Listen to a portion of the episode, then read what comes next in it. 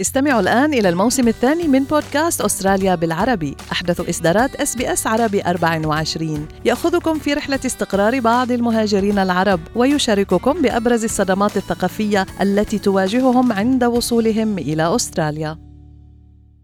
أنتم برفقة اس بي اس عربي 24 انعقد في سيدني الاجتماع التأسيسي للملتقى الأكاديمي العربي بحضور نخبة من الأكاديميين العراقيين والعرب من لبنان والأردن ومصر وفلسطين.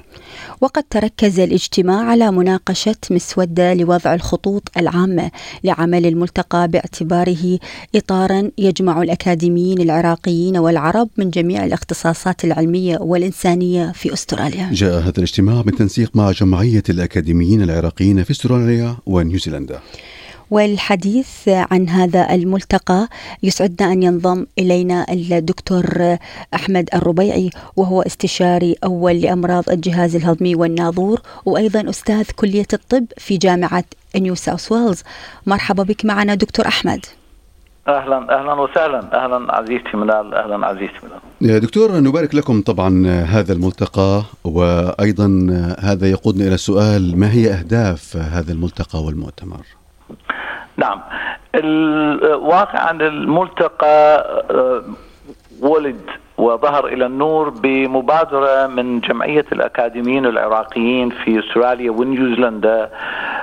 من خلال تحرك امتد ما يقرب الستة شهور للتحضير وللاتصال ولتهيئة الخطوط العامة آه، له والفكرة الأساسية من عنده انطلقت من نجاح الجمعية جمعية الأكاديمية العراقيين في تكريس وجودها ككيان أكاديمي آه، بأنشطة عديدة وبمجلة دورية شهرية تقريبا هي الأكاديمي. آه، بها نتاجات الكثيرين.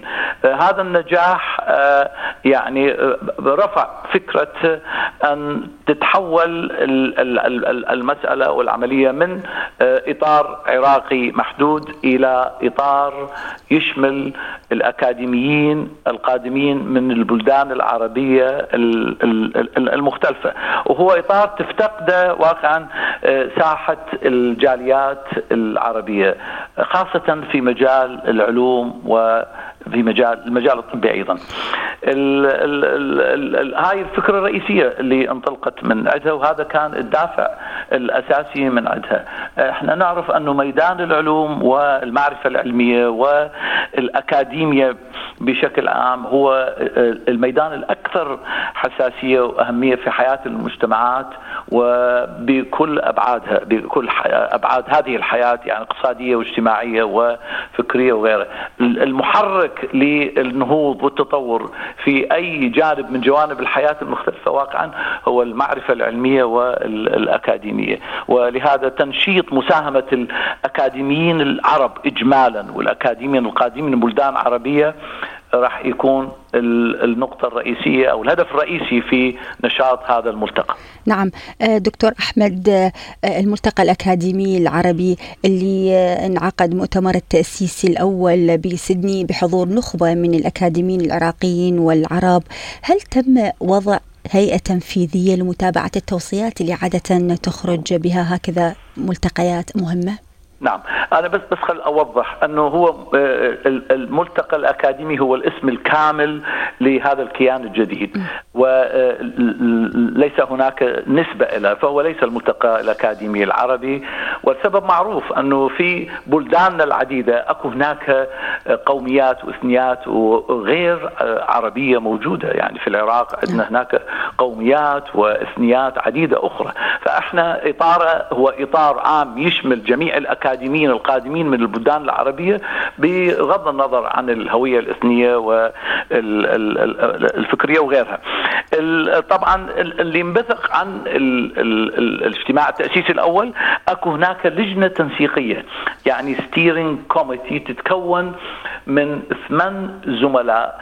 تأخذ على عاتقها التنظيم وإدارة نشاط الملتقى الثقافي والتهيئة لفعالياته المختلفة بالفترات بين الاجتماع العام للملتقى. وهاي اللجنة تم اختيار الزميل الدكتور عماد برو منسق إلها والزميلة وفاء جحا مسؤولة للإعلام والاتصالات نعم دكتور فيما يتعلق بإبداعات والبحوث القيمة للباحثين هل سيتم إصدار مجلة أو هل سيتم عمل شراكات مع الهيئات الفاعلة في أستراليا وخارجها؟ بالتأكيد. إحنا طبعا هذا أحد الأهداف.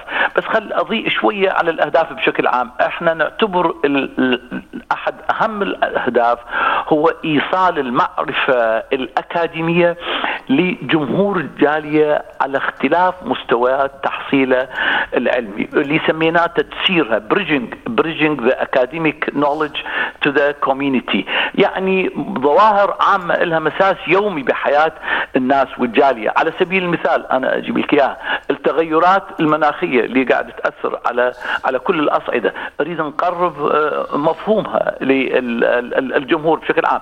الذكاء الاصطناعي يعني ال artificial intelligence اللي حاليا يتخطى كل الحواجز ويغير كثير من الثوابت. نريد نقربها للجالية وعلى هذه الشاكلة. الأهداف الأخرى هو احتضان الأكاديميين العراقيين والعرب اللي جايين من بلدان عربيه مختلفة والاحتفاء بإنجازهم ودعم منجزهم وتكريم هذا الإنجاز بالإضافة إلى احتضان الأكاديميين الشباب طلبة الدكتوراه أو اللي أنجزوا الدكتوراه أو القائمين على بحوث وتقديم يد المساعدة لهم. أيضا تطوير علاقتنا في أستراليا مع الجامعات والأكاديمية في بلداننا المختلفة. بالإضافة إلى دعم وتعزيز النشر. أكو هناك already حاليا عندنا مجلة اسمها الأكاديمي وهي مجلة ناجحة تصدرها جمعية الأكاديميين العراقيين في استراليا ونيوزيلندا وتصدر بمعدل شهري تقريبا.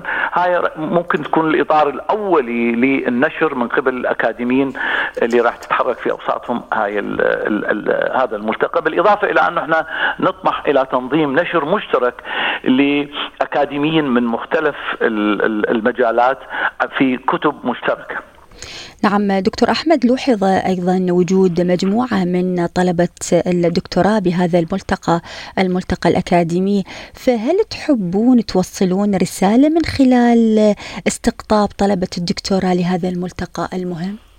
طبعا يعني هم طلبة الدكتوراه هم طلبة اليوم وهم أخصائيي آه، المستقبل والمقصود المستقبل يعني بعد سنة سنتين مو أكثر من هذا.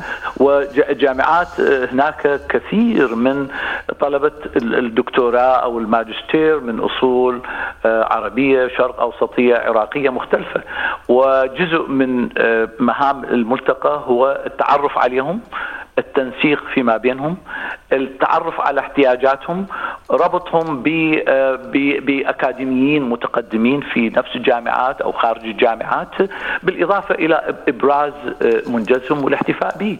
فهذا راح يكون يعني أحد الأهداف والبداية مشجعة جدا لحد الآن من اللي حضروا أكو هناك ثلاثة من طلبة الدكتوراه بس اكو طلبة آخرين آه، ما قدروا يحضرون لأسباب مختلفة يعني. نعم دكتور آه، يعني تمنيت التوفيق لكم في هذا الملتقى الأكاديمي وهذه المبادرة الجيدة من أبناء الجالية لإثرائها حقيقة بهذا الموضوع الهام. آه، كل الشكر للبروفيسور أحمد الربيعي استشاري أول لأمراض الجهاز الهضمي والتنظير العلاجي وأستاذ الطب في جامعة جامعة نيو ساوث ويلز هل تريدون الاستماع إلى المزيد من هذه القصص؟ استمعوا من خلال أبل بودكاست، جوجل بودكاست، سبوتيفاي أو من أينما تحصلون على البودكاست